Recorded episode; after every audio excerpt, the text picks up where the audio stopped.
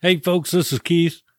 You may have noticed that over the last couple of months, we haven't released any new content, and that's because I've been having to deal with some medical issues, but we've got those under control now, and we'll, we're setting a date for the first week of June to get new content out and get the ball rolling again. I apologize for the time off and hope that you'll continue to join us for typical prepping. Thanks for listening, and we'll see you soon.